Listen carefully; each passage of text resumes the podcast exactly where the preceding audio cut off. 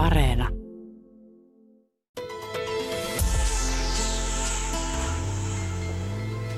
Yle Puhe. Katriina Järvinen, jos sä kuljeskelet Suomessa kaupungilla ja katsot ihmisiä, niin näetkö sä heistä, että mitä yhteiskuntaluokkaa he edustaa ja jos niin minkälaisista asioista?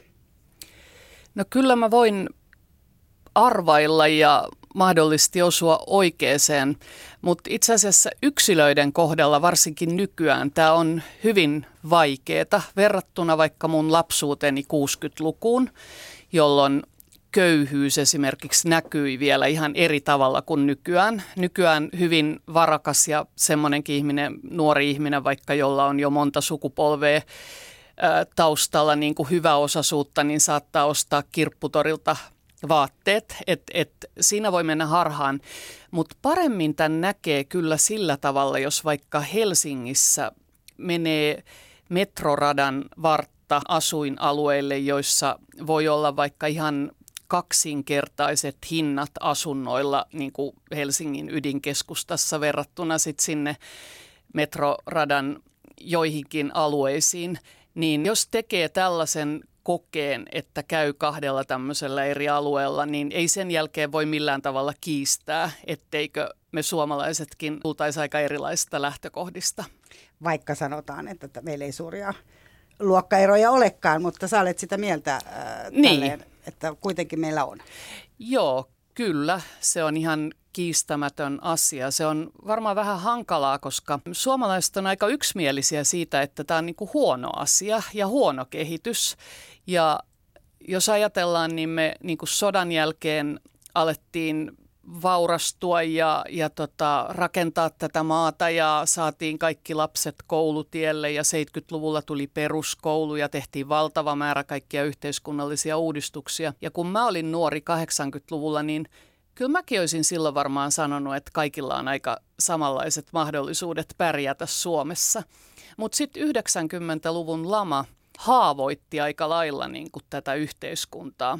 Ja sen jäljet näkyy edelleen ja totta kai muutkin asiat niin kuin globalisaatio, että ne työpaikat on lähtenyt Suomesta. Ja nyt taas vähän samalla tavalla kuin joskus vaikka mun lapsuudessa 60-luvulla, niin perhetausta alkaa vaikuttaa hyvin konkreettisesti siihen, että minkälaisia mahdollisuuksia on. Et jos tulee vaikka perheestä, jossa on mahdollisuus matkustella ulkomailla ja käydä kielikursseja ja osallistua aika kalliisiin harrastuksiin ja kotoa käsinkin ehkä tulee jo useampi kieli ja mu- muitakin taitoja, niin kyllä ne mahdollisuudet on erilaiset kuin että olisi jossakin asuinalueella, jossa on paljon työttömyyttä ja on oppinut, että vanhemmat hakee rahat sossusta tai kelasta ja kesäsin potkitaan kiviä siinä niin kuin kerrostalon pihalla, niin, niin yksinkertaisesti niin kuin kokemuksia erilaisista tilanteista kertyy paljon vähemmän ja niinpä se pärjääminen jää jotenkin kapea-alaisemmaksi ja ne elämän mallit, mitä voisi tehdä. Että kyllä se on huomattu, että usein tämmöistä niinku huonommista lähtökohdista tulevilla lapsilla, jos heistä vaikka sitten tulee pärjääjiä, niin se tie on yleensä paljon mutkikkaampi. Että se ei kulje niin kuin kauppakorkeakoulun kautta johtajaksi alta kolmikymppisenä, vaan että siinä tulee vähän ehkä niin kuin ojan, ojan pohjiakin käy, käytyä läpi. Eli luokkaerot on tämän päivän aiheena Kysy mitä vaan ohjelmassa, joka on syksyn aloitus. Eli vieraana on sosiaalipsykologi, psykoterapeutti ja tietokirjailija Katriina Järvinen, joka on tätä aihetta oikeastaan koko uransa ajan tavalla tai toisella työn, työnsä kautta käsitellyt. Mun nimi on Mira Selander. Yle puheessa. Kysy mitä vaan. Niin Katriina, tosiaan kuten mainitsin, niin sä oot tosiaan, äh, sä tuut itse köyhästä perheestä, sä käytät ihan sanaa köyhä. Ja miten sun omalla kohdalla, miksi miksi tämä köyhyys on sulle, niin tämä sun lapsuuden köyhyys on asia, mihin sä niin jatkuvasti palaat ja palaat, vaikka sulla on jo hurmykke koulutusta tässä ja sä voisit ihan tyytyväisenä vaan niin elellä akateemisesti sivistyneenä ihmisenä. Joo, mulla varmaan hyvinkin varhaisessa vaiheessa selvisi, että ihmisiä luokitellaan täällä niin kuin muun muassa just sen varakkuuden perusteella, että, että me asuttiin niin kuin vuokrakaksion puolikkaassa kuushenkinen perhe ja meidän asunnon omistajat asu seinän takana. Ja heillä oli sitten paljon enemmän tilaa ja kaikkea antiikkia ja taidetta ja muuta. Ja tota, mulle tehtiin pienestä pitäen siellä naapurissa selväksi, että, että mun maku ja mun ajatukset ja kaikki mussa on jollain tavalla kyseenalaista. Et siihen aikaan vielä ehkä semmoinen säätyyhteiskunta vaikutti, että että mulle tehtiin siellä esimerkiksi semmoisia makutestejä kangaspaloista, että että jotkut, jonkun peigen ja liilan ja tällaisten valitseminen olisi osoittanut, että mulla on jalostunut maku ja sitten mä otin niin kuin kirkkaan punasta ja kirkkaan keltaista ja tämmöisiä niin kuin anttilavärejä, jotka oli mun mielestä hienointa, mitä voi olla. Ja sitten mä kuulin, kun rouva sanoi, että, että ei, ei mitään makua, ei mitään kotikasvatusta. Ja mä, mä niin kuin olin ehkä aika sillain sosiaalisesti herkkä, että mä huomasin, että mun pontevuus ja innokkuus ja iloisuus ja kaikki tämmöinen ei riitä, että mut on luokiteltu. Ja myös ensi, ensimmäinen opettaja koulussa luokitteli lapset tämän mukaan, että mistä perheestä tultiin. Ja mä en edes kuulunut mitenkään kaikista köyhimpiin, että, että oli, oli paljon surkeampiakin semmoisia, jotka haisi pissalta aina loppuviikkoa kohden. Mutta se jäi jollain tavalla niin kuin tietoisuuteen, että ahaa, että me ei siis ollakaan, niin kuin, niin kuin siis vielä 30-40-luvulla, 50-luvulla Suomessakin ihan asiantuntijatkin ehkä osittain allekirjoitti sen, että ihmiset on synnynnäisesti eriarvoisia. Ja niin kuin, vaikka meillä ei ole kuninkaallisia, niin, niin hän ajatellaan edelleenkin, että on, on siniverisiä ja on sitten niitä, joiden veri on punainen. Ja, ja tota, se on jättänyt jättänyt semmoisen sensitiivisyyden näille asioille, että ehkä välillä ylitulkitsenkin. Mä oon joutunut niin kuin henkilökohtaisilla ominaisuuksilla pärjäämään, että mun sukunimi on Järvinen, ei ole mitään hienoa sukunimeä. Äidin ja isän puolella ei ole yhtään niin kuin merkkihenkilöä koko suvussa. Ei ole mitään, millä mä pätisin. niin tota, onhan se vähän vaikea luottaa niin kuin vaan itseensä ja siihen, että mä riittäisin niin kuin tällaisena. Toisaalta mä tiedän, että ne, joilla sitten on ne hienot sukunimet ja sukutaustat, niin niillä voi olla ihan samanlaista itsetunto-ongelmaa, koska ne ajattelee, että onkohan ne saanut kaiken tämän vaan sen takia, että heillä on taustat kunnossa. Mutta ajattelet sä, että sulla menee niin kuin nimenomaan on mennyt enemmän jotenkin niin kuin energiaa, että sulla olisi voinut olla, sä oot kuitenkin tosiaan esimerkiksi kouluttautunut, että sulla on riittänyt siihen energiaa, mutta oot jättänyt opinnot aikais, aikoinaan esimerkiksi kesken siitä syystä, että sä koit, että sä oot niin, kuin niin paljon vähemmän. Joo, jätin noi teatteriopinnot kesken, koska mulla ei ollut sitä kulttuurista pääomaa. Mä, mä sitten kyllä yliopisto-opinnot sain suoritettua niin. Mä luulen, että siitä vaan jäi sellainen huijarisyndrooma, niin kuin nykyään sanotaan. Et kun mä valmistuin Helsingin yliopistosta, niin megalomaanisesti ajattelin, että Helsingin yliopiston taso on varmaan jotenkin laskenut, kun mä oon sieltä valmistunut vielä sitten myöhemmin valtiotieteen lisensiaatiksi mä en enää arvostanut Helsingin yliopistoa niin paljon, koska mä pystyin valmistumaan sieltä. Et mä olin katsonut pienestä pitäen niin kuin niitä koulutettuja ihmisiä jotenkin niin ylöspäin, että se, se ei oikein tuntunut vakuuttavalta, että mä olisin nyt sellainen. Mutta koitko sä myös niinku ulkopuolisuutta sitten taas siellä ää, niinku työläistaustassa, koska sulla oli kuitenkin selvästi tarve lähteä opiskelemaan ja se ei ollut ehkä niinku kaikkein tyypillisin päätös. Sun omat vanhemmat on alkanut tosi nuorena, ovat menneet töihin ja niin edespäin. Et koitko sä myös siellä sit ulkopuolisuutta sen takia, että sulla olikin tarve kyseenalaistaa ja keskustella ja, ja saada vastauksia? Joo, ehdottomasti ja mahdollisesti koen edelleenkin syyllisyyttä siitä niin kuin omasta koulutuksesta ja sivistyksestä ja tiedän, tiedän, että puhun vähän silleen niin kuin koulutetut ihmiset puhuu vältän tietoisesti ainakin niissä suku- ja perhepiireissä hienoja sanoja ja muutenkin, koska mä oon niin kuin niiden yhteiskuntaluokkien välissä ja musta tuntuu, että mä anelen edelleen molemmilta puolilta niin kuin hyväksyntää. Jotain syyllisyyttä ja häpeätä mä koen siitä, että, että mä oon saanut tämmöistä niin kuin arvostusta jotenkin ihan yleisesti yhteiskunnassa, että mä en voi ottaa siitä ihan kaikkea iloa irti. Että mä tavallaan pystyn samastuun siihen, että miten ne ihmiset siellä, mistä mä oon lähtenyt, suhtautuu tällaisiin hienoihin ihmisiin. Että mä muistan, että mun äitini sanoi joskus, kun mä olin teini-ikäinen, niin jostain ihmisestä, että se on semmoinen hieno ihminen, että se on sairaanhoitaja ja sitten mä niin kuin murrosikäisenä huusin hänelle, että ei se ole mikään hieno ihminen, että se on ihan samanlainen ihminen kuin muutkin, niin sitten äiti sanoi, että no on se hienompi ihminen kuin on sairaanhoitaja. Nyt kun mä oon niin kuin koulutukseltani ylittänyt sen sairaanhoitajan, niin se, se edelleen jotenkin kourasee mua, että mä en haluaisi olla niin kuin sellainen hieno ihminen muiden ihmisten mielissä. Et sehän on myös vähän niin kuin lauman ulkopuolelle joutumista, jos on, pidetään liian hienona. Niin, että sä oot joutunut tavallaan vähän niin kuin molemmissa koko ajan ulkopuolelle, että sulla on tämä toiseuden kokemus, mistä sä oot paljon puhunut. Niin, ja se on todella va- vaikeaa, koska sitten taas täällä täällä niin kuin pääkaupungin koulutetuissa piireissä, niin mähän tunnen ihan syystäkin usein niin kuin alemmuutta, että onhan täällä ihan älyttömän fiksuja ihmisiä siis, jotka on saavuttaneet vaikka mitä, että voi yhtäkkiä joutua niin kuin sellaiseen keskustelupiiriin, jossa ei oikeastikaan koe niin kuin pärjäävänsä. Niin, että se tulee jo niin syvältä, että se on tavallaan sitä, että on niin kuin niitä filosofia osattu lukea jo aikaisemmin ja on niin. annettu kotona aikaa lukea kirjoja tai, tai niin kuin sivistyä itse. Kodissa on osattu arvostaa sellaisia asioita. Joo, Suomessa nyt ei ehkä katsota kovin hyvällä semmoista niin kuin name-troppailua, että, että sitä Sartrea ja muuta niin kuin siteraisi, mutta tota, ehkä semmoinen tietynlainen itseironia ja siis semmoinen, niin kuin, että huomaa kaikesta, että keskustelukumppani on tavattoman sivistynyt, mutta sitten samalla hänellä on niin kuin semmoinen joustavuus ja itseironia ja, ja tota, ehkä sitten itse kokee olevansa vähän niin kuin totinen torvensoittaja, että, että välillä on vielä niin kuin pakko tavallaan tuoda esillekin sitä, että, että, että mä pärjään ja tiedän, koska se ei ole niin sisäisesti mitenkään varma kokemus edelleenkään. Mutta koetko sä, että sun on niinku hyvä tunnustaa se julkisesti tai just tässä sivistyneessä porukassa, jotka voivat sitä Sartrea huolettomasti siterata tai käyttää sivistyssanoja ja tosiaan niin kuin nauraa itselleen, niin tota, koetko sä, että sun on parempi niin kuin sanoa tämä heti, jotta sä et joudu niin kuin jotenkaan häpäistyksen kautta?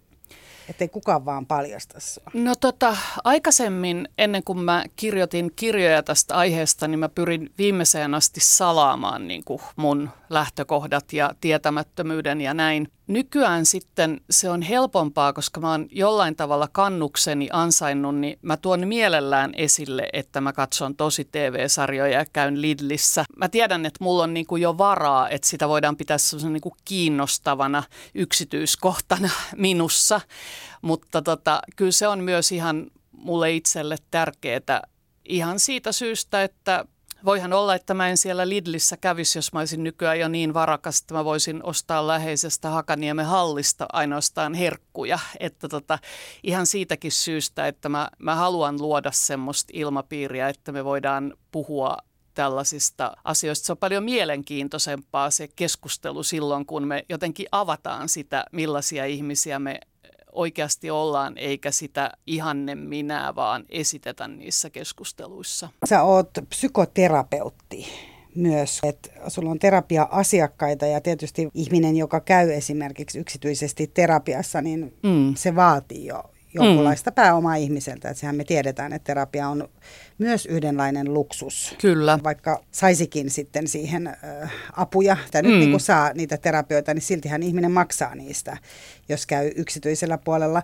Mutta on siis paljon asiakkaita, jotka käyvät ihan omalla rahalla terapiassa. Kuinka paljon sä, sä et voi puhua tietysti asiakkaitesi asioista, mutta kuinka paljon sä näet sen ihmisen niin kuin sosioekonomisen taustan niissä sun asiakkaissasi jollain tavalla, että missä se tulee esille? Tuleeko se esimerkiksi siinä, että ihmiset uupuu helpommin? Helpommin tai eivät kykene nauramaan itselleen tai missä?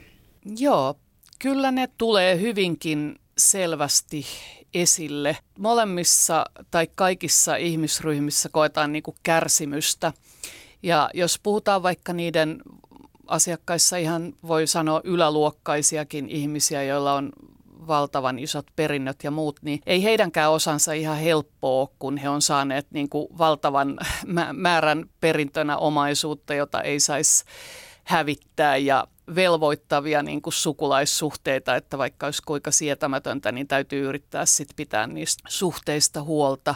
Ja ehkä sitten semmoista mitättömyyden tunnetta, että jos kaikki suvussa on menestynyt, niin miten sitten itse, jos, jos tota, ei ole pärjännyt yhtä hyvin tai ainakin se kokemus on, että tämä ei ole niin kuin mitään tässä, tässä suvussa, jossa kaikki kaikilla on akateeminen tutkinto ja paljon varallisuutta. Sitten tota, tosiaan alemmista yhteiskuntaluokista tulevilla on usein tätä niin kuin todistelun tarvetta, että he uupuu, koska kun ei ole sitä selustaa turvattuna ihan taloudellisesti, mutta ei myöskään sit vaikka sillä hienolla suvulla ja niillä verkostoilla. Ja on paljon häpeää ja just tätä niin kuin yritystä viedä vaikka semmoista niin kuin keskiluokkasta työpaikkaesitystä läpi. Että eihän sillä keskiluokkaisella työpaikalla me keskustellaan sujuvasti leipäjonoista ja siitä, miten korona on kohdellut eri ryhmiä. Mutta se, että joku siinä kahvipöydässä itse ottaa esille, että on hakenut vaikka toimeentulotukea joka tulee vasta ensi viikolla, eikä voi sen takia lähteä niin kuin töiden jälkeen lasilliselle tai jotain, niin eihän, eihän tällainen ole, niin kuin se rikkoo sen semmoisen hyvän fiiliksen, että me kuulutaan näihin vastuuntuntoisiin hyväosasiin, jotka tiedetään, kuinka paljon maailmassa on niin kuin ongelmia ihmisillä. Et monta kertaa tällainen uuvuttaa, että on paljon niin kuin salattavaa. Että tämä moderni suomalainen luokkayhteiskunta on se, että suurin osa ihmistä niin kuin luetaan keskiluokkaan mutta että siellä keskiluokan sisällä on hirveän paljon hajontaa, että siinä kahvipöydän äärellä voi olla taloudellisesti ja tämän kulttuurisen ja sosiaalisen pääoman kannalta hyvin erilaisia ihmisiä, mutta kaikki, kaikki niinku rakentaa sitä tavallaan sitä keskiluokkasta teatteriesitystä. Yle puheessa. Kysy mitä vaan. Tänään siis Kysy mitä vaan ohjelmassa puhutaan luokkaeroista ja mä otan vielä kiinni niin kuin parin asian, mitä sä Katriina Järvinen tuossa äsken mainitsit. Eli no nämä peiket, sävyt, että jos ajatellaan tätä niin kuin keskiluokkaa tämmöisenä isona massana ja mistä sitten yritetään erottua, niin jos ihmiset, jotka ovat tottuneet tai haluavat erottautua nimenomaan ehkä niin kuin, että sitä rahaa on enemmän. Mm. Oletko sitä mieltä, että silloin tämmöiset haaleammat sävyt ja pehmeämmät, hyvälaatuiset materiaalit on niin kuin tosi tärkeitä?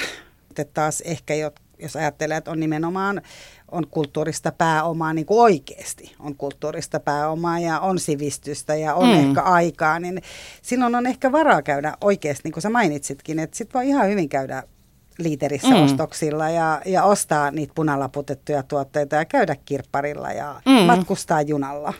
Miten sä näet tämän?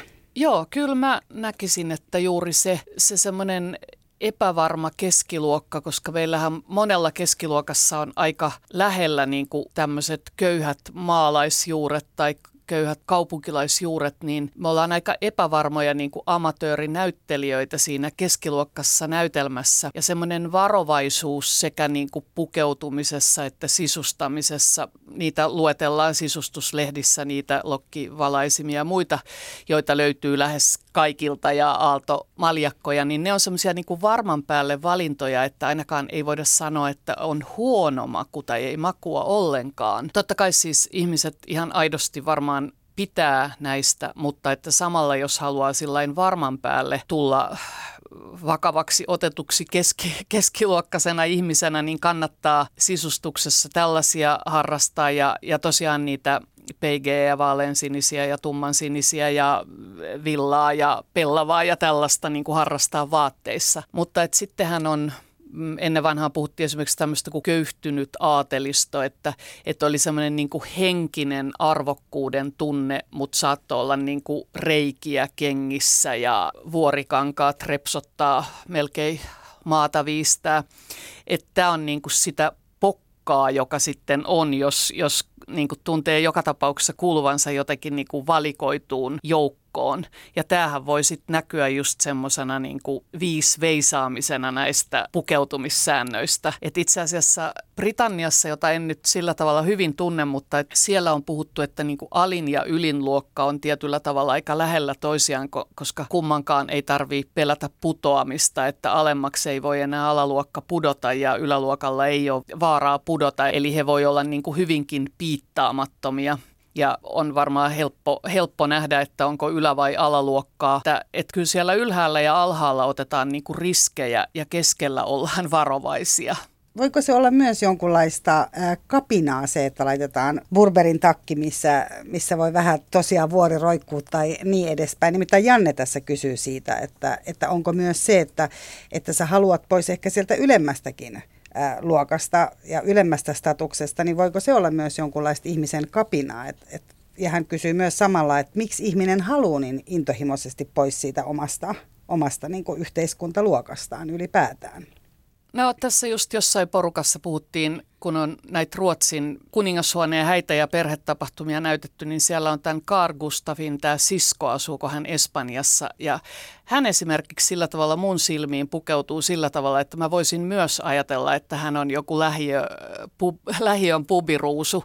Että tota, et niin hän, hän on taitaa... aika ruskettunutkin. Että hän, aika... ei, hän ei ole laittanut aurinko, muistaakseni nyt hänen kasvonsa tulee mieleen, että hän ei ole aurinkosuojaa myöskään käyttänyt. Joo, ja Sehän hänellä on, on ehkä semmoinen 80-luvun permanentti näytti aika, aika värikästä vedintä päällä. Et ehkä tämä sitten on jotain tiedostettua tai tiedostamatontakin kapinaa, että et ylipäätään meille niin tämän ajan ihmisille on aika hankala jo koko sana yhteiskuntaluokka, että osa meistä ei pidä siitä, että meidät niin kuin luokitellaan jollain tavalla yhteiskunnallisesti. Ja ehkä jotkut ihan leikitteleekin tällä, että he, he haluaa niin kuin rikkoa sitä oletusarvoa, että on siis tavattoman tyylikkäitä köyhiä ihmisiä, jotka näkee paljon vaivaa kirpputoreilla kiertämiseen ja saavat todella hienoa jälkeä sitten aikaan. Ja sitten on tämmöisiä niin kuin piittaamattomia varakkaita ihmisiä, jotka esimerkiksi suuri äänisesti valittaa siellä Lidlin kassalla jostain viiden sentin niin kuin ylihinnasta, kun taas sitten esimerkiksi mun kaltainen köyhästä perheestä lähtenyt ihminen, niin se on hirveä häpeä jotenkin, kun huomaa, että nyt multa on otettu viisi senttiä liikaa, niin en, en mä niin kuin varmaan oikein ilkeis siellä Lidlin kassalla ainakaan metakkaan ostaa siitä hinnasta. Tämä on myös totta kai vähän niin kuin semmoinen sosiaalinen peli, ja sen takia mä en uskalla esimerkiksi mitenkään sanoa, että, että mulla olisi tämmöinen valtavan hyvä luokka silmä, koska ihmiset myös tietoisesti niin kuin haluaa pois näistä määrityksistä ja rikkoo näitä. Mutta et sitten tietyt kovat faktat, elinajan odotteet ja terveyserot ja se, missä on varaa asua, minkälaista ruokaa syödä ja näin, niin kyllä ne sitten siellä kuitenkin on olemassa. Ja se on, sehän on se niin kuin luokka voidaan myös määritellä niin kuin kahdella eri tavalla, että on taloudellinen luokka ja kulttuurinen luokka. Ihminen voi olla vaikka ylimmällä portaalla kulttuurisessa luokassa ja alimmalla taloudellisessa, niin kuin ehkä osa meidän niin kuin taiteilijoista. He, he niin kuin tämmöisessä sosiologien tekemässä testissä niin voisivat ehkä yltää sinne ylimpään asteeseen sillä taiteen ja kulttuurin ja kielen tuntemuksella, mutta sitten olla pienimmällä mahdollisella työttömyyskorvauksella kuitenkin elää. Yle puhe. Useampi äh, kuulijakysymys on tullut nimenomaan versus tämä taloudellinen ja sivistys ja niin edespäin. Mutta mä ajattelen, että kaikki tämä, mitä sä puhut, äh, on mun mielestä varaa. Mm. Että sulla on varaa. Joo. Et Kyllä mä ajattelen, että, että kysymys on niin kuin tietyllä tavalla vapausasteista, että, että mitä, mitä vahvemmilla sä oot näiden erilaisten pääomien suhteen, niin kuin taloudellisen, sosiaalisen ja kulttuurisen pääoman suhteen, niin sitä enemmän sulla on vapautta tehdä valintoja elämässä. Ja mitä alemmalla sä oot siellä, niin sitä enemmän sä oot pakotettu asumaan tietyssä paikassa, jonottamaan sinne terveys keskukseen ja ostamaan niitä punalaputettuja ruokia ja viettämään kesäsi siinä niin kuin lähiympäristössä, että, että ei ole varaa edes välttämättä käydä vaikka Helsingissä, jos asuu muualla päin maassa, tai edes Helsingin keskustassa, jos asuu jossain lähiössä täällä. Että et kyllä nämä on ihan todellisia eroja. Että on helppo ylemmissä yhteiskuntaluokissa sanoo, että, että no minäkin käytän julkisia terveyspalveluita, mutta se voi olla myös tämmöinen periaatteellinen valinta, eli se, se voi olla niin kuin valinta, se ei välttämättä ole pakko. Ja ainakin hätätilassa pystyy sitten tekemään itsensä kannalta parempia valintoja niin kuin terveyspalveluissa. Niin, että jos lapsella korva särkee riittävästi silloin niin. yöllä, niin sitten voi kuitenkin mennä niin. myös niin kuin yksityiselle siinä Kyllä. tapauksessa sen sijaan, että lähtee jonottaa vaikka näin muuna hetkenä sen tekisi. Ja tietysti tässä nousee esiin yksi äh, asia, mikä on hirveän iso osa äh, hyväosaisen ja on ollut kautta aikojen äh, ihmisten elämää on aika. Mm just se, että kun sä mainitset sitä, että ei tarvitse jonottaa siellä tai mm. ei tarvitse kytätä, että kello tulee kahdeksan tai yhdeksän, että, saa niitä, että niitä punalaputettuja voi ottaa, jos siellä on, mutta voi niin. mennä kauppaan niin kuin ihan vaikka kello 16-12, jos on semmoinen niin. olo, eikä niin tarkkaan miettiä, mihin menee. Ja voi valita ehkä enemmän sitä, mitä, mitä haluaa, kuin että mitä pitää ottaa. Mm. Mutta aikahan on ollut aina semmoinen ää, on aikaa tosiaan, niin kuin tässä jo puhuttukin, on sivistyä, on aikaa matkustaa, on aikaa keskustella. Paljon on kirjoitettu siitä, että tällaiset ää, toimitusjohtajat, kovapalkkaiset, päättää sitten downshiftata. Joo. Tai ylipäätään ihmiset päättää niin kuin downshiftata, että, että onko se sitten kuitenkin niin, että se on edelleen tänä päivänä se luksus. Vara on sitä aikaa. Että mulla on vara jättää tämä ja jäädä vuodeksi purjehtimaan. Mm. Joo, kyllä varmasti ylipäätään se kokemus, että voi vaikuttaa omaan ajan käyttöönsä. Et mä muistan, kun mä olin lukion jälkeen kolme vuotta siivoojana ja vasta sitten lähdin opiskelemaan yliopistoon ja sitten kun mä olin ensimmäisessä niin kuin opintojen jälkeisessä työpaikassa, niin musta oli täysin hämmästyttävää, että mä saatoin työajalla käydä niin kuin läheisellä postilaatikolla viemässä oman kirjeen. Mä jotenkin tunsin, että miten mä voin olla näin hieno ihminen, että mä en kysy keltään. Mä vaan kävelen tonne kadulle, koska mä olin ollut niissä duunarityöpaikoissa myös opiskeluaikana, jossa koko ajan niin kuin pomon silmä tarkkaili, että ei ole yli seitsemän minuuttia niin kuin kahvitauolla että se lähtee niin kuin ihan tollasista asioista. Me ei ehkä ajatellakaan sitä, minkälainen niin kuin luksustuote se aika on. Eihän tämä tietysti ihan näin yksinkertaista ole, että jos on pudonnut niin kuin systeemin ulkopuolelle, niin taas aikaa on paljon. Tai sitten jos taas ajatellaan näitä koulutettuja ihmisiä, niin vaikkapa jonkun terveyskeskuslääkärin aika ei ole millään tavalla hänen omassa hallussaan, että hän, hän on aivan putkessa, kun hän menee, menee kello kahdeksaksi töihin joka aamu ja yrittää sitten ennen kuutta sieltä vaikka selvitä kotiin. Että, että on tässä totta kai niin kuin vähän tämmöistä stereotypiaa, että, että poikkeuksia löytyy, mutta kaiken kaikkiaan tämmöinen, että sulla on oma kalenteri, jota sä voit niin kuin täyttää, niin onhan se, onhan se ihan luksusta. Hallita. Ja kun sanot vielä tosta, niin tosiasiahan on tosiaan nimenomaan se, että jos ää, ihminen jää työttömäksi ja hänellä ei ole esimerkiksi sitä korkeampaa statusta, niin sun pitää mennä töihin, sun pitää tehdä mm-hmm. näin, mutta luultavasti von suku sukunimi alkuinen, kun mm-hmm. päättää pitää niin kuin vuoden vapaata mm-hmm. ja keskittyä veistämään patsaita, niin voi niin. olla, että samalla tavalla, en usko, että tulee samalla tavalla kritiikkiä, enkä usko, että ottaa vastaankaan. Ja totta kai sitten me suomalaiset ollaan hyvin tarkkoja tästä, että me ei haluta elättää niitä, jotka, jotka ei koko ajan pinnistele itse niin kuin parantaakseen omaa asemaansa, että, että varmaan me ajatellaan, että jos se sitten se Fon suku, sukunimen omaava ihminen on itsenne rahansa tienannut tai perinnyt, niin hän sitten, häntä ei koske samat normit kuin muita. Ja voisimme me olla hänellekin vihaisia siitä, että hän ei maksa, maksa tuota veroja yhtä paljon sitten sen vuoden aikana. Kyllä me suututaan myös ihmisille, jotka niin. tienaa enemmän, että on tässä ehkä joku semmoinen. Joo, kyllä meillä näin maailmanlaajuisesti tämä tasa-arvon ihanne on aika lailla jaettu tässä yhteiskunnassa, että kyllä me niin kuin molempia ääripäitä kauhistellaan niitä, jotka elää tukien varassa tai, tai niitä, jotka sitten elelee niin kuin koroillaan, niin molempiahan me kauhistellaan. Yle puheessa. Kysy mitä vaan. Erittäin hyvää iltapäivää Kysy mitä vaan ohjelmasta, missä tänään keskustellaan luokkaeroina, luokkaeroista ja millä tavalla ne näkyy ja onko niitä ylipäätään ja onko ne hyvä tunnistaa tai tunnustaa, että onko ihmisen sitten itsensä helpompi olla.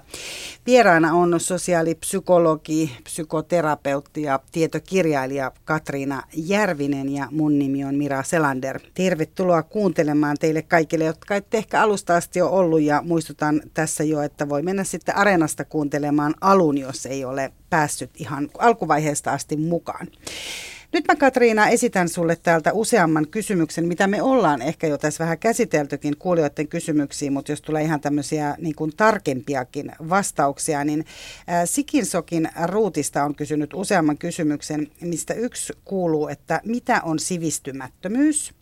Ja mä yhdistän tämän Sikinsotin ruutista kysymyksen Tepakuus kakkosen kysymykseen, joka kysyy, että koetko, että korkeampi yhteiskunnallinen status tarkoittaa sivistystä vai nimenomaan taloudellista pääomaa vai alkavatko nuo kaksi kuulumaan aina vaan vahvemmin taas yhteen?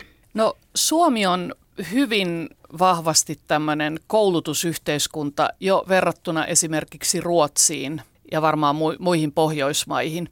Että et tämä ei ihan nopeasti lähde täältä tämä niinku koulutuksen arvostus, että se oli jo siinä seitsemässä veljeksessä, mentiin ABC-kirjaa pänttäämään. Ja vaikka se aina välillä näyttää siltä, että jollain julkisuudella voi, voi niin kuin kohottaa asemiaan, mutta että esimerkiksi se ei vielä näy siinä, että vaikkapa yliopistoihin hakijamäärät olisi pienentynyt.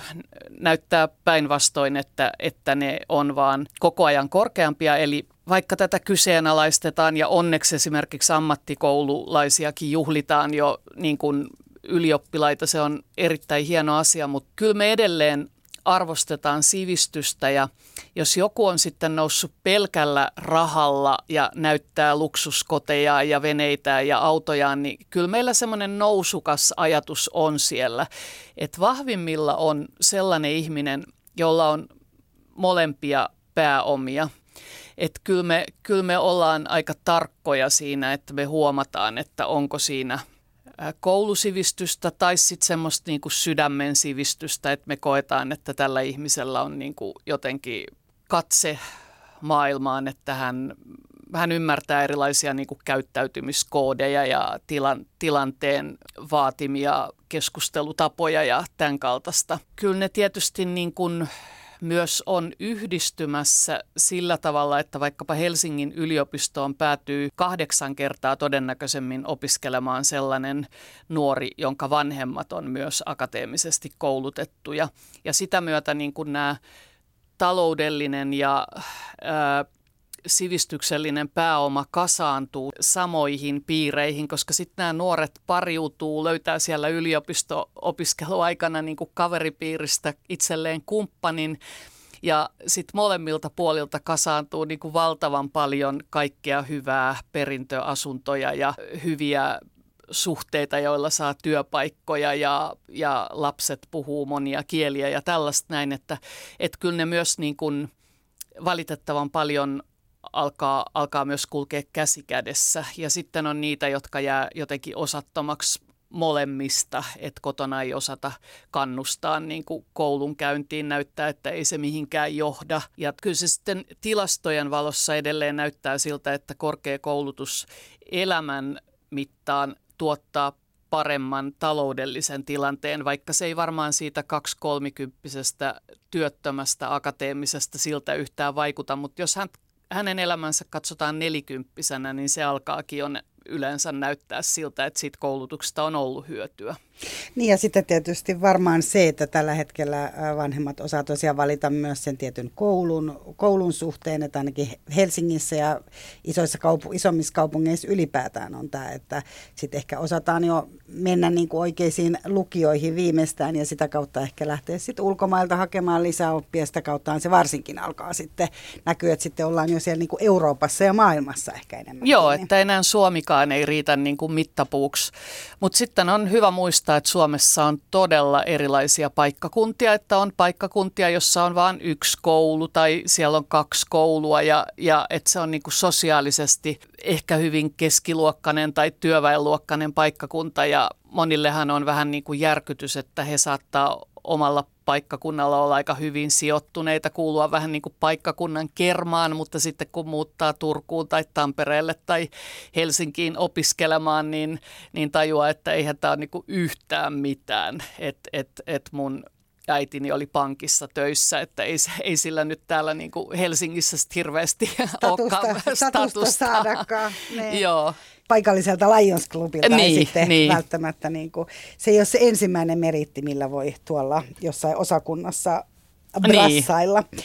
Mutta kun Sikinsokin ruutista kysyisin siitä, että mitä on sivistymättömyys, niin mitä mm. sä ajattelet, että mitä on sivistymättömyys? Paitsi sitä, sä mainitsit ainakin tämän pröystäilyn, niin että se voi olla vähän sellaista, että se merkkikello nyt täytyy koko ajan tuolla näkyä tai että on semmoista niinku brassailua.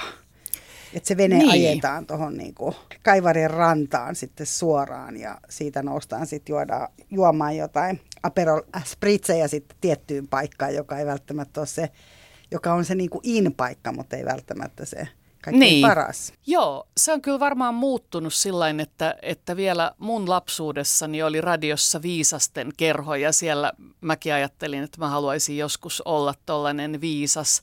Että siellä ne viisaat supatteli, kun ihmiset lähetti sinne kysymyksiä, että mikä on Kuola Lumpuri korkein rakennus tai montako hevosta Suomessa on ja sitten ne supatteli ja sitten ne sanoi sen oikean vastauksen. Ja tämähän oli tämä on ollut niin kuin vanhemmille ihmisille sivistystä, että tietää todella paljon, osaa vuosilukuja ja tämmöistä knoppitietoa.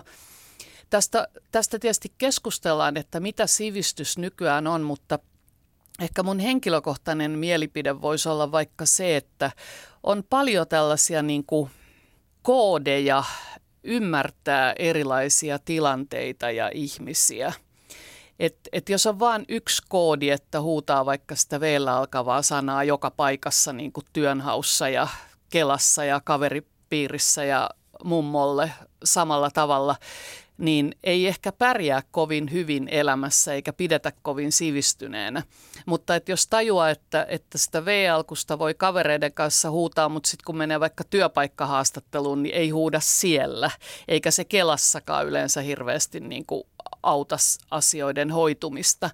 Et jos on hankkinut elämän kokemusta ja ollut niin kuin tuntosarvet herkillä ja tajuaa, on niin kuin ikään kuin tilannetajua ja sitten jossain määrin täytyy olla tietysti myös tietoa, että, että pärjää niissä vaat- ja taitoa vaati- vaativimmissa tilanteissa. Ehkä jonkinlainen niin kuin suhteellisuuden taju voisi olla sivistystä sellaisen niin kuin yhden totuuden vastakohtana mun, mun mielestä. Niin, ehkä se kyky yhdistellä vähän niin, asioita, että niin. tavallaan, että ei ihan nyt ole tosiaan se niin kuin yksi vaikka tiedonvälityskanava tai muuta, vaan että osaa vähän niin kuin kaivaa sieltä sun täältä. Että sehän, niin. on, sehän on varmasti kans sitä. Että... Joo, ja kyllä koulutus niin kuin on yksi asia, joka vahvasti lisää tämän kaltaista niin kuin monesta näkökulmasta katsomista, mutta miksei esimerkiksi joku oikein hyvä myyntimies tai nainen, joku kiinteistövälittäjä niin kuin voi, voi hankkia niin kuin jos, jos on sillä tavalla sosiaalisesti lahjakas, niin tavallaan pikkuhiljaa oppia, että miten eri ihmisten kanssa niin kuin ollaan tekemisissä, millä asioilla sitä myydään ja markkinoidaan. Et, et, kyllä mun mielestä sellaista pitää myös arvostaa niin kuin sivistyksenä. Yle puheessa. Kysy mitä vaan. Matkustaminenhan on ollut ihan hirveän suurta sivistystä kautta mm. aikojen. Et sehän on aina kuvastanut sitä, että meillä on varaa niin kuin matkustaa ja valita, valita tiettyjä paikkoja. Miten tänä päivänä ihmistä matkustaa siis, on, jos nyt puhutaan ajasta ennen koronapandemiaa, niin tota, ihmisillä on varaa lähteä vaikka minne. Eihän se ole enää mikään semmoinen niin ylemmän keskiluokan asia, että on varaa lähteä ulkomaille niin sanotusti. Mm. Eli, mm. Niin, matkustamisessa sitten aina nämä edelläkävijät pyrkii erottautumaan siitä rahvaasta, että tota, mä, en, mä en ole ihan pysynyt perässä, miten se tällä hetkellä, varmaan juuri tämä, että nyt osaa käydä hienoissa kotimaan kohteissa siis tällä, tänä kesänä ja tällä hetkellä juuri, että et on tajunnut, on sillä tavalla niin kuin hyvin ajan hermolla, että ymmärtää, että nyt, nyt ei matkusteta Taimaahan tai jonnekin, vaan että matkustetaan kolille tai johonkin, johonkin tämmöiseen niin kuin hienoon luonto- tai kulttuurikohteeseen. Tai ei matkusteta Tai sinne, ei matkusteta ollenkaan. Että, niihin, mitkä niin, nimenomaan, että sekin että voi olla se erottautumista. niin, että pysytään siellä omassa puutarhassa. Joo, omassa puutarhassa, joo, kyllä. Tai siirtola puutarhamökki tai joku tämmöinen voi olla myös aika semmoista edelläkävijä hommaa. Mutta että, että se on totta, että se jossain vaiheessa niin kuin niin sanottu rahvas yhtäkkiä pystyi matkustamaan. No se alkoi jo keihäsmatkoista 70-luvulla, mutta sitten niin on matkustettu Taimaahan ja näin. Mutta ehkä sitten kuitenkin se vaatii jonkin verran enemmän sellaista kulttuurista pääomaa tehdä semmoisia omatoimimatkoja hurjiin paikkoihin. että ei, ei kuka tahansa keskiluokkainen perhe lähde jonnekin sademetsään niin kuin kokeilemaan onneensa. Et, et siinä pitää olla aika paljon erilaisia niin kuin kykyjä selvittää asioita etukäteen ja riskejä ja tällaista. Ja ne on varmaan hyvin – arvostettu ja sitten tämmöiset hurjat purjehdukset, pit, pitkät purjehdukset, että jokainen voi laskea, että ne maksaa myös aika paljon.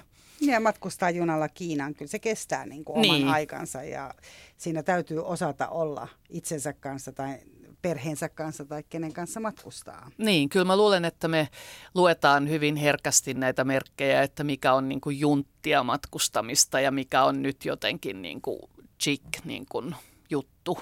Sitten tota Sikinsokin ruutista, eli edellinen kysyjä kysyy myös, että onko äänikirja häpeässä yhteys luokkaeroihin, tai siis, että ihmisiä, jotka kuuntelevat äänikirjoja, pidetään huonompina kuin heitä, jotka lukevat kirjansa.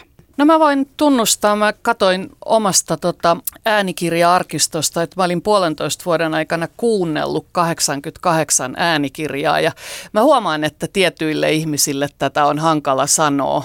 Mä sitten yleensä lisään sen tosiasian, että mä oon myös jonkin verran lukenut kirjoja. Kyllä mä huomaan, että jotkut ihmiset selvästi merkityksellisenä asiana puhuvat siitä, että minä en halua niin kuin äänikirjoja kuunnella. Tämä on varmaan asia, joka on kylläkin muuttumassa. Että aluksi ne laitettiin jotenkin, niin kuin, että se on liian helppoa, että ihminen ei saisi näin helpolla tavalla kirjan läpi käytyään niin väittää, että hän on lukenut sen, mutta sen voi myös mieltää sillä tavalla, että se on semmoinen toisenlainen kokonaistaideteos, että siinä on sitten se niin kuin vuorovaikutus sen lukijan ja sen tekstin ja sitten kuuntelijan välillä, että sitä ei pidäkään sitten ehkä yksi yhteen ajatella kirjana. Et mä ajattelen, että on tullut uusi kategoria sivistykseen. Näitä on tullut, niin kuin jos ajatellaan kulttuurituotteita, niin ne on, ne on monella tavalla niin kuin muuttunut vuosisatojen ja vuosikymmenten aikana.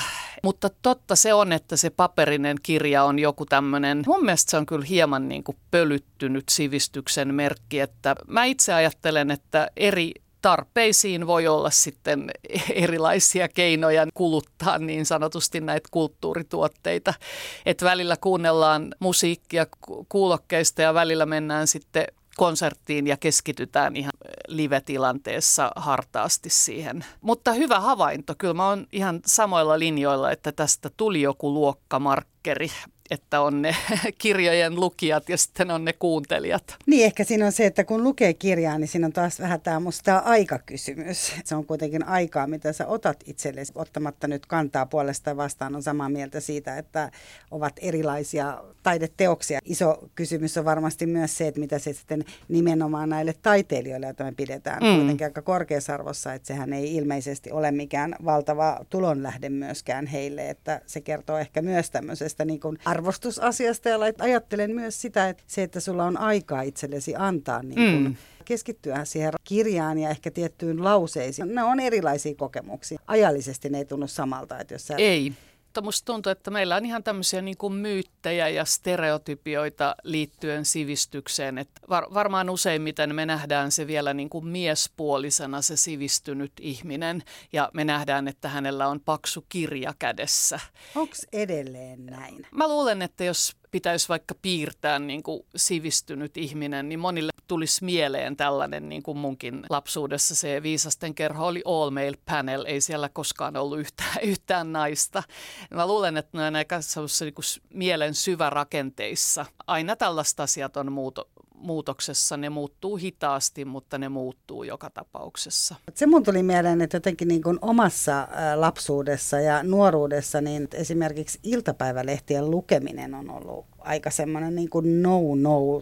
Yöruominen oli niin kuin todella mautonta niin kuin mm. kiroilu tietystikin, joka voi olla myös, niin kuin äsken mainitsitkin, että sehän voi olla myös semmoinen niin kuin tapa osoittaa kans arvoaan sitten, kun sitä käyttää oikeassa paikassa. Mutta siis tällaiset asiat, onko tämä niin kuin jotenkin mennyt sit sekaisin, että ihmiset lukee sitten kännykällä, naps, naps, naps, tulee uutisia koko ajan eri tuutista ja, ja juoruja ja tämän tyyppisiä asioita on niin kuin sanomalehtien sivuillakin. Niin, eilen kävin hakemassa noutopizzan ja odottaessa luin Seiska-lehteä siinä pizzeriassa niin kyllä mä tunnen, että mä oon enemmän selityksen velkaa tällaisena koulutettuna ihmisenä, kuin että mä lukisin Hesaria tai jotain vielä hien, hienompaa lehteä. Mutta on nämä ehdottomasti mennyt kuitenkin sekasin ja sitäkin voi kai pitää semmoisena niin kulttuurisena pääomana, että tuntee vaikka tämän Seiska-tyylin ja iltapäivälehdet. Mutta sitten me varmaan pidetään huolta siitä, että ollaanko me niitä, jotka ollaan kokonaan Seiskan ja iltapäivälehtien varassa vai onko meillä jotain niin kuin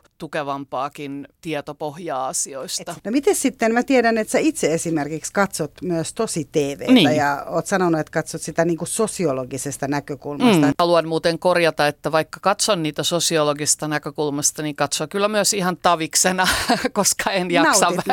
Nautin ja aina ei jaksa niin kuin päivän jälkeen kauhean vakavia dokumentteja katsoa, niin sitten tota, katson niitä kyllä ihan samalla tavalla kuin kuka tahansa, mutta ne on myös sosiologisesti oikeasti kiinnostavia. Ja itsekin olen sitten pikkuhiljaa sillä tavalla kuplautunut, niin kuin meille tapaa käydä, että me me jotenkin tullaan toimeen omanlaistemme ihmisten kanssa ja kohta huomataan, että ei meidän tuttava piirissä kauheasti muita olekaan, niin on se mulle myös semmoinen niin kurkistusikkuna, vaikka mä tiedän, että ne on käsikirjoitettuja, mutta kuitenkin siis mitä näitä on satuhäitä ja unelmahäitä suomalaisia ohjelmia, niin täysin erilaisiin häihin, vaikka kuin mihin yleensä itse saan kutsuja. Et se antaa semmoista jotain suhteellisuuden tajua, että pohjimmiltaan me kaikki halutaan kai olla jotenkin tietyn porukan arvostamia ja hyviä tyyppejä, mutta että se arvostus ja hyvänä tyyppinä oleminen, niin se edellyttää erilaisia asioita sitten just erilaisissa yhteiskuntaluokissa tai kuplissa. Ja tosi TV mun mielestä ainakin mun elämää rikastaa, koska en mä ehdi, enkä enää ehkä tällä niin, kuin niin sanotusti habituksella pääsiskään ihan mihin tahansa porukkaan, enkä haluaiskaan, enkä, enkä viihtyisi, niin tota, mä vierailen niissä sitten niin kuin näiden tosi TV-ohjelmien kautta. Totta kai myös kaikki elokuvat ja kulttuurituotteet niin kuin muistuttaa aina siitä, että kuinka me jokainen voidaan loppujen lopuksi elää vain yhtä elämää ja kulttuurituotteet auttaa, niin kuin sä teet ikään kuin matkan jonkun toisen ihmisen todellisuuteen ja tuut siellä vähän enemmän toivottavasti maailmaa ymmärtävänä takaisin sun omaan elämään. Yle puhe.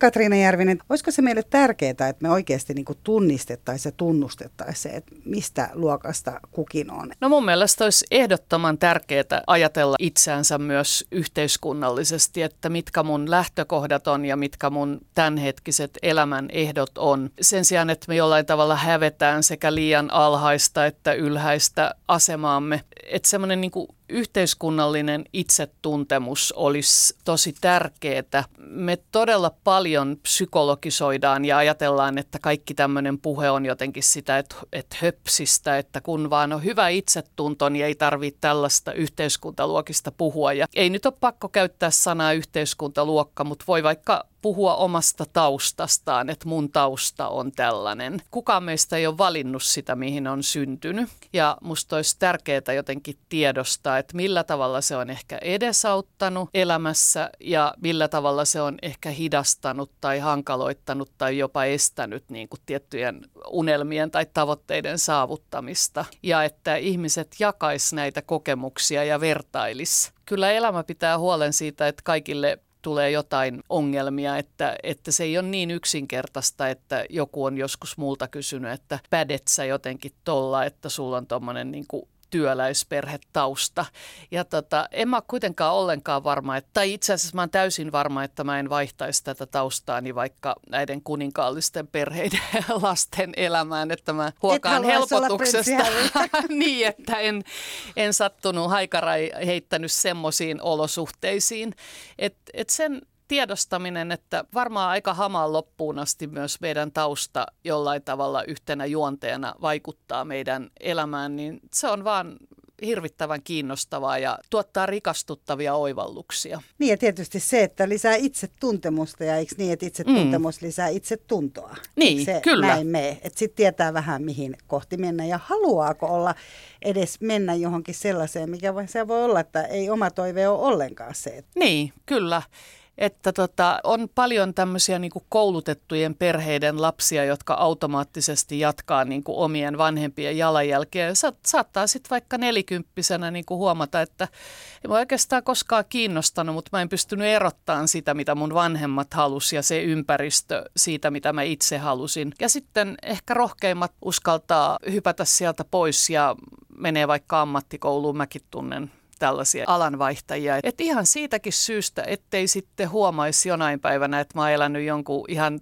toisen ihmisen elämän. Mä oon itselleni ollut niin vieras, että mä en oikeastaan tunnistanut, että mikä mulle olisi hyvä. Sitten otetaan vielä muutama kuulijakysymys tähän. Eli no Taija T. on tässä varmaan saanut vastauksen tähän, että onko luokkaerot taloudellisia vai onko niillä jokin muu pohja, esimerkiksi koulutus. Siitä me ollaan paljon puhuttu. Ää, Tiina Susanna haluaa tietää, että mikä on merkittävin pysyvä luokkaero Suomessa ja miten se saataisiin muutettua.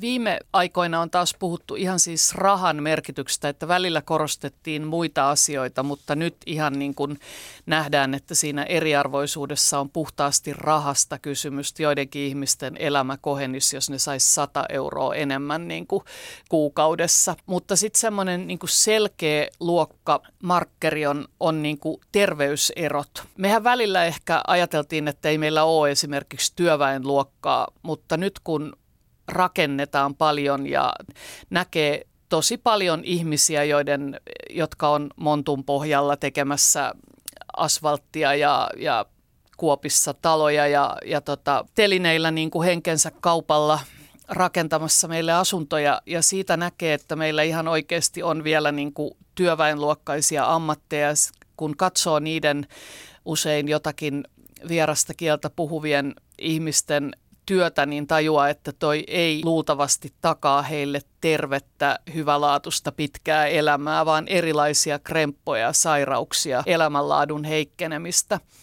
Et, et terveyserot on ö, kasvaneet ihan huomattavasti alempien ja ylempien yhteiskuntaluokkien välillä. Tämä on, tämä on mun mielestä niin semmoinen hyvin ikävä fakta, mikä liittyy luokkaeroihin. Joo, ja sitten tota Simo kysyy täällä, että miten yhteiskuntaluokka näkyy lasten kasvatuksessa ja lasten harrastuksissa? No laaja keskiluokka ja sitten vielä niin kuin ylemmät luokat, niin lapset on projekteja. Lapsiin panostetaan. Lapsi on niin kuin uhraus siinä vaiheessa, kun se hankitaan. Silloin nainen ja ehkä nykyään mieskin on niin kuin pois työelämästä ja tota, se lapsi maksaa ja sitten halutaan, että se lapsi maksaa ikään kuin sen panoksen takaisin, mikä siihen on laitettu. Ja tämä on nyt aika ikävästi sanottu. Mä luulen, että me vanhemmat ollaan aika huolissaan meidän jälkikasvun pärjäämisestä tässä niin kuin raassa maailmassa. Monet meistä on jollain tavalla 90-luvun lamankin haavot loputtamia, että me ei olla ollenkaan varmoja, että meidän lapset pärjää. Ja mä luulen, että se menee vähän niin kuin tätä kautta, että, että me satsataan niihin lapsiin ja valikoidaan niille asioita, jotka korostaisi niiden vahvuuksia ja sitten yritetään auttaa lapsiamme heidän heikkouksissaan. Ja sitten niin kuin siellä alemmissa luokissa elämä on yleensä semmoista selviytymiskamppailua, että siihen lapseen ei niin kuin voida sillä tavalla panostaa – ja tota, yleensä halutaan, että lapsi pärjäisi ja menisi töihin ja pystyy selättämään itsensä, mutta jos ei ole koulu- kokemusta vaikka siitä, että koulutus pitkällä tähtäimellä on hyödyllistä, niin ei sillä tavalla ää, välttämättä osata auttaa niissä koulutehtävissä. Ja koulu on niin kuin hyvin keskiluokkaistunut, siellä vaaditaan semmoisia itsenäisiä asioiden tietojen selvittämiskykyjä ja tietotekniikan hallintaa ja kaikkea tällaista, että vanhemmilla on aivan erilaiset resurssit niin kuin tukea ja auttaa, koska jokaista lasta tympii välillä niin kuin koulunkäynti ja harrastuksetkin yleensä motivaatio menee, mutta sitten toisilla on niin kuin paremmat resurssit huolehtia sen lapsen niin kuin hyvinvoinnista niin, että, että siitä tulee sitten tämmöinen yhteiskunnan niin kuin hyväksymä suorittaja ihminen joka, joka saralla. Että se olisi tärkeää juuri pitää huolta siitä, että, että myös niin kuin näihin päättäviin asemiin yhteiskunnassa jatkossakin tulisi ihmisiä kaikista kansankerroksista, jotta meillä säilyisi tämä tuntuma ja tämä viisaus, joka kuitenkin Suomessa on olemassa, että me aika hyvin edelleenkin tajutaan, että, että meitä on moneksi. Meillähän on tietysti pääministeri, joka tulee, tulee Kyllä, niin, tai niin. On, on ollut on ollut tietynlaiset ää, sosioekonomiset olot hänen lapsuudessaan ja sisäministerillä samoin. Eli, Kyllä. Onhan nämä tietynlaisia mm. menestystarinoita Suomessa, mitkä on sitten ympäri maailmaa kiirineet. Paljon on esit- ehditty tässä nyt tätä yhteiskuntaluokka-asiaa käydä Katriina Järvisen kanssa läpi. Lämpimästi kiitoksia siitä. Mutta täytyy vielä kysyä, että siis mitkä ne on ne yhteiskuntaluokat, mihin sä meidät nyt jaat? Me puhutaan koko ajan isosta niin keskiluokasta, mutta sä oot maininnut jo rahvas esimerkiksi täällä.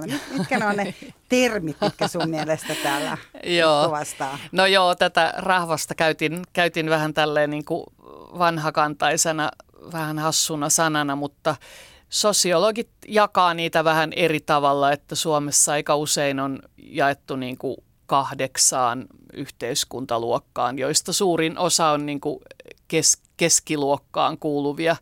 Ja ehkä se on vähän poliittisesti epäkorrektia puhua niin kuin alaluokasta ja yläluokasta, mutta kyllä siellä sellaisetkin taitaa olla. Mun mielestä se ei ole niin tärkeää nimetä niitä, koska, koska tota, niitä on nimetty ja jaoteltu hyvin eri tavalla, mutta tajuta, että, että tämmöiset yhteiskunnassa arvostetut asiat jakautuu eri tavalla eri ihmisryhmien kesken, niin se, se perusoivallus, se on paljon tärkeämpi kuin se, että mitkä ne tarkalleen ne yhteiskuntaluokat on. Sitten miten sä lasket sen, että ennenhän on ollut ainakin sellainen, että ylempän keskiluokan ja hyvin toimeen tulevien vastuulla on ollut myös se, että pidetään huolta niistä, kenellä menee heikommin. Että se on ollut ihan sellainen niin perusarvo, mm. että vietiin mm. naapureille, joilla ei mennyt asiat niin hyvin. Onko semmoinen vielä merkki siitä, että ihminen on sivistynyt ja hän kykenee näkemään myös sen lähimmäisen, kenellä ei mene niin hyvin? Joo, kyllä mä uskon, että se vielä on olemassa. Ja sehän on sekä niin kuin työväenluokkainen, porvarillinen ja kristillinen ajatus, että ne, joille on annettu paljon, niin niiltä vaaditaan enemmän. Ja mä uskon, että suomalaiset on edelleen aika, aika vahvasti sitä mieltä, että näin se, näin se juuri on. Ja itsekin kun valmistuin aikoinaan yliopistosta, niin meille siinä valmistujaispuheessa sanottiin, että meidän tehtävä on palvella isänmaata ja ihmiskuntaa ja se on mun mielestä tosi kauniisti sanottu, että se,